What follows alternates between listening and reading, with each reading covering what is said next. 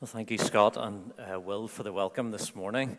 Um, it's good uh, to be with everyone here, and again, a welcome uh, to those who are with us for the first time in a long time. It's good to see you, and to, to everyone who's joining uh, online as well this morning. Our passage for this morning is the second half of Romans 13, verses 8 to 14, if you'd like to turn to it. So, Romans chapter 13, verses 8 to 14. One of the uh, key features of a number of Paul's letters is that he spends the first part of the letter teaching fundamental truths of the gospel. And then he follows this up with practical application. Paul's goal is that doctrine will be lived out practically, that truth will impact daily life. Last week, Nick brought us through the challenges of verses 1 to 7. He reminded us of the importance of submission to authority. He gave our civil servants a big pat on the back. Even their masks couldn't hide their, their smiles uh, as they sat here in church. And he highlighted the need to pay to all what is owed to them taxes to whom taxes are owed, revenue to whom revenue is owed, and respect to whom respect is owed, honour to whom honour is owed. And that's where we left off last week. So let's read verses 8 to 10 uh, from our passage this morning. Verse 8 Owe no one anything except love each other. For the one who loves another has fulfilled the law. For the commandments, you shall not commit adultery, you shall not murder, you shall not steal, you shall not covet, and any other commandment are summed up in this word you shall love your neighbor as yourself. Love does no wrong to a neighbor. Therefore, love is the fulfilling of the law. So, I've entitled this first bit, The Good Debt. It says in these verses, Owe no one anything. These words link back to verse 7 and remind us that we shouldn't run up debts in life. Some people use these words to teach that we shouldn't ever borrow money. But I don't believe that is what Paul is teaching. Rather, he is saying to us, don't take out things uh, which you know you can't afford. We are to pay our taxes and to pay our revenue that are due. Life is really tough for many at the moment. The massive impact of COVID on jobs and our income is all too real. So we need to look out for each other and be supportive as a church family. There is a debt, however, that we should always be aware of that we must love one another. This is a debt we will never fully pay. We can never say, I have done all the loving that I need to do. But where does our love for each other come from? The Bible teaches us in 1 John chapter 4 that God is love. God showed his love among us when he sent his one and only Son into the world that we might live through him. This is love, not that we loved God, but that he loved us and sent his Son as an atoning sacrifice for our sins. This is where it all starts when we consider what God has done for us. He created us and He gave us life. And even though people from the beginning of time have rejected Him and turned away, He sent His only Son, Jesus, to take the punishment for our sins, to suffer and die on the cross so that we can be forgiven and set free. Think of those great th- themes in the earlier chapters of Romans, which we have considered redemption, salvation, justification, sanctification. As Christians, we are adopted into God's family and called his sons and daughters.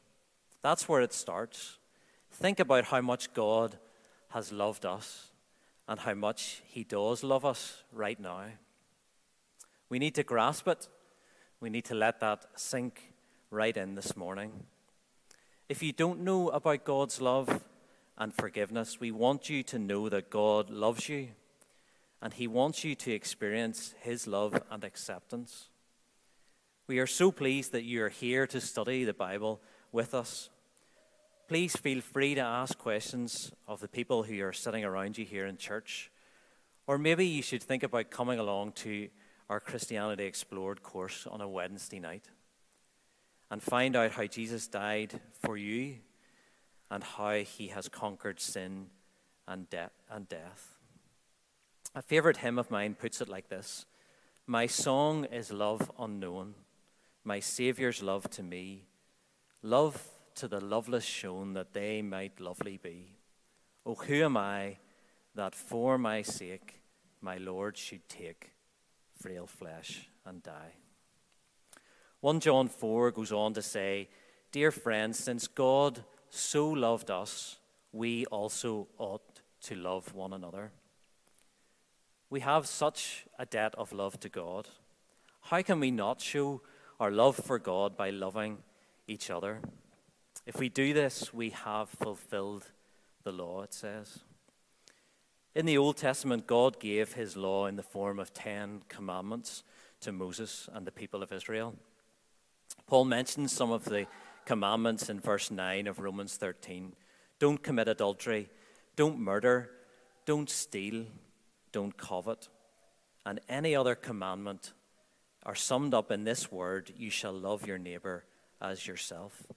As Paul wrote those words, no doubt he is thinking back to the event that happened in Matthew 22 when Jesus himself summarized the law in, in verse 37. He said, Love the Lord your God with all your heart and with all your soul and with all your mind. This is the first and greatest commandment. And the second is, is like it love your neighbor as yourself. All the law and the prophets hang on these two commandments. Love the Lord your God and love your neighbor. This is the good debt that we should continually pay. You will note that the commandments are written in the negative sense, warning us what we mustn't do. Don't commit adultery, don't murder, don't steal, don't covet. They are very clear foundations for our behavior and actions towards others. We are to do no wrong to our neighbor. But the flip side is that we are not just to avoid evil, but we are to love and to do good to others. By actively seeking to love our neighbor, we are fulfilling God's law. Jesus taught an expert of the law that our neighbor refers to everyone.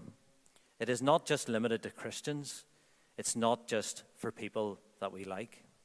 The parable of the Good Samaritan showed how love was demonstrated to someone who was considered an enemy. It meant the Christians in Rome had to love those around them who had completely different worldviews and who perhaps were persecuting, persecuting them. It means we have to love the unpopular person in our work or in school or that frustrating neighbor who is just difficult. So, how do we do this practically? Well, the first thing is we start by regularly remembering our debt of love to God by studying His Word and coming to church, particularly coming and, and sharing in the breaking of bread service. Secondly, we pray to God and ask for the fruit of the Spirit to be seen in our life, changing how we think, how we speak, and act. Tim reminded us a couple of weeks ago about the marks of true Christian community within the church. And I am thankful that as a church family, we seek to live that out with each other. But I'm also thankful that many, many people here actively love their neighbor outside of church. We have witnessed this in so many practical ways, especially during the pandemic. People who take time to listen and keep contact with others. Those who have worked so hard to help others get better. So many who have served our community in different ways. Men and women who give generously to encourage their neighbours. The food parcel left at the door, the card that was written to keep us going. Prayer warriors who pray for our church and for the nations, small and big acts of kindness to those we live next to. Even after COVID 19 has diminished, keep remembering the good debt we have to sincerely love one another, doing no wrong to a neighbor because love is fulfilling the law. Let's uh, continue and we'll read the next few verses in our passage from verses 11 down to 14. Besides this, you know the time that the hour has come for you to wake from your sleep. For salvation is nearer to us now than when we first believed. The night is far gone, the day is at hand. So then, let us cast off the works of darkness and put on the armor of light. Let us walk properly as in the daytime, not in orgies and drunkenness, not in sexual immorality and sensuality, not in quarreling or jealousy. But put on the Lord Jesus Christ and make no provision for the flesh to gratify its desires. I wonder how you sleep. Do you snore? Do you, like myself, have a talk while you're asleep? Or maybe you just get up and walk about. One thing that all of us have in common is that we don't realize we have been asleep until we wake up. I remember two occasions when I woke up very abruptly. The first happened about 25 years ago on a mission team from Crescent to Naples in Italy. As young people, we had been up messing around into the early hours, and the next morning we got together as a team to pray. We sat around in a circle, and everyone took turns to commit the day into God's hands. But as soon as I bowed my head, I was out for the count. Until the person beside me gave me an elbow in the ribs and whispered, Would you wake up? I jumped up, not sure what was going on, whether it was my turn or not. It was one of those really awkward life moments. The other time was on my way home from summer camp.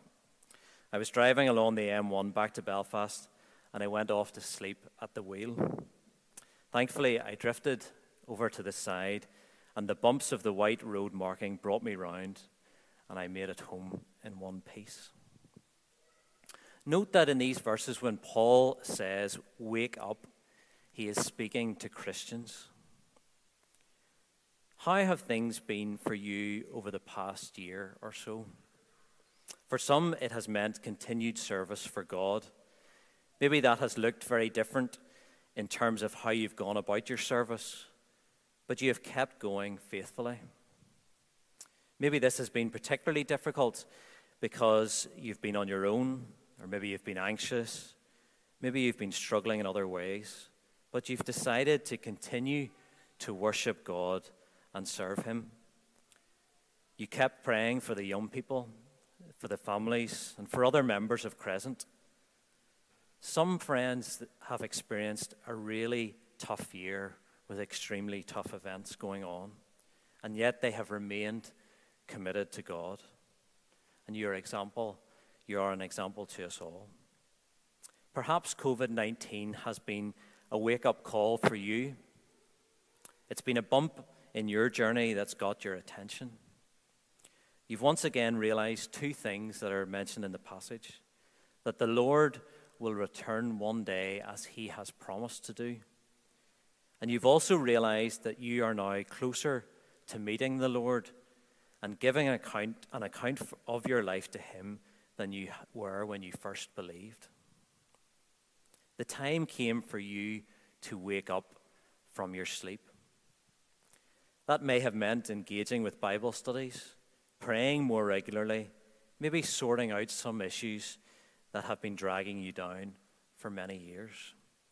That has been a wonderful wake up from your sleep, and we thank God for it. But my worry is that a number, for a number, it has been easy to fall asleep over the past year. Normal rhythms of life have disappeared. Commitments have reduced. Online church has become comfortable for us all in your jammies with a mug of tea and a Malteser bun. And I'm guilty of planning to catch up with a few of the services later in the week. And now it's six months down the line, and I still haven't listened to them. Do we need an elbow in the ribs and God's voice clearly saying, Wake up to us? Maybe that's why you're here or listening in this morning. How much of your time is now spent doing nothing?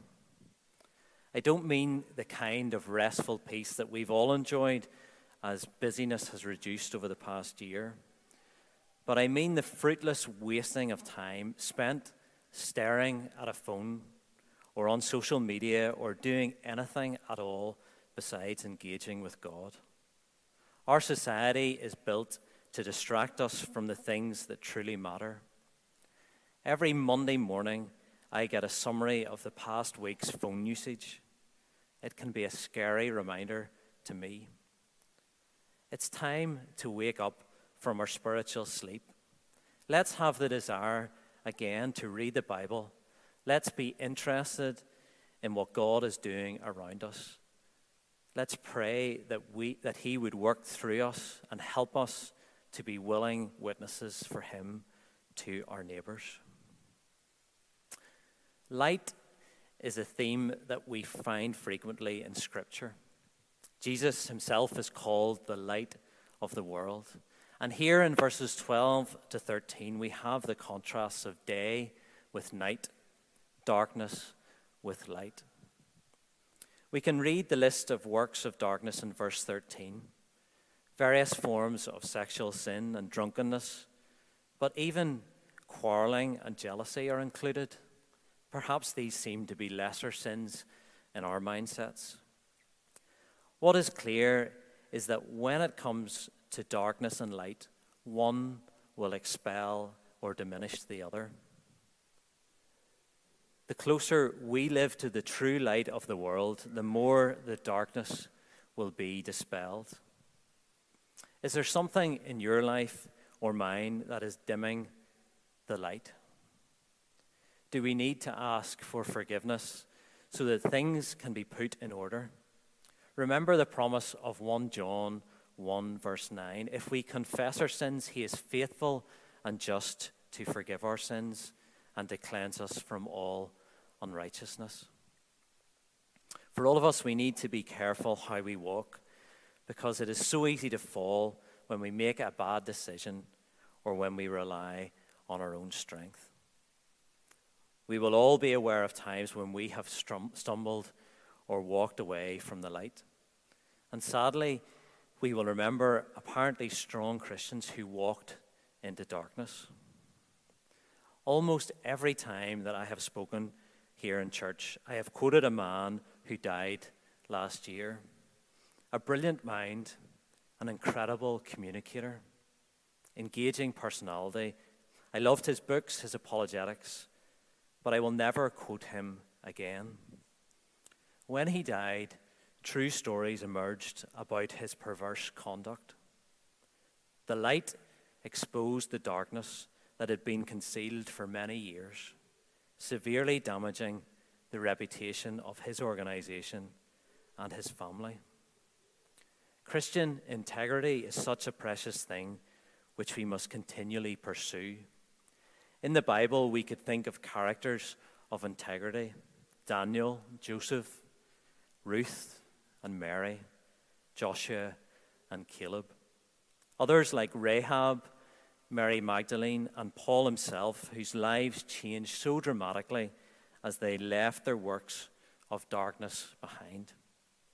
Let's pray that God, by His grace, will help and guide us along good paths of integrity and purity as we seek to follow Him. And finally, we are to wear the right clothes. We are told in verse 12 to cast off the works of darkness and put on the armor of light. Verse 14 tells us to put on the Lord Jesus Christ.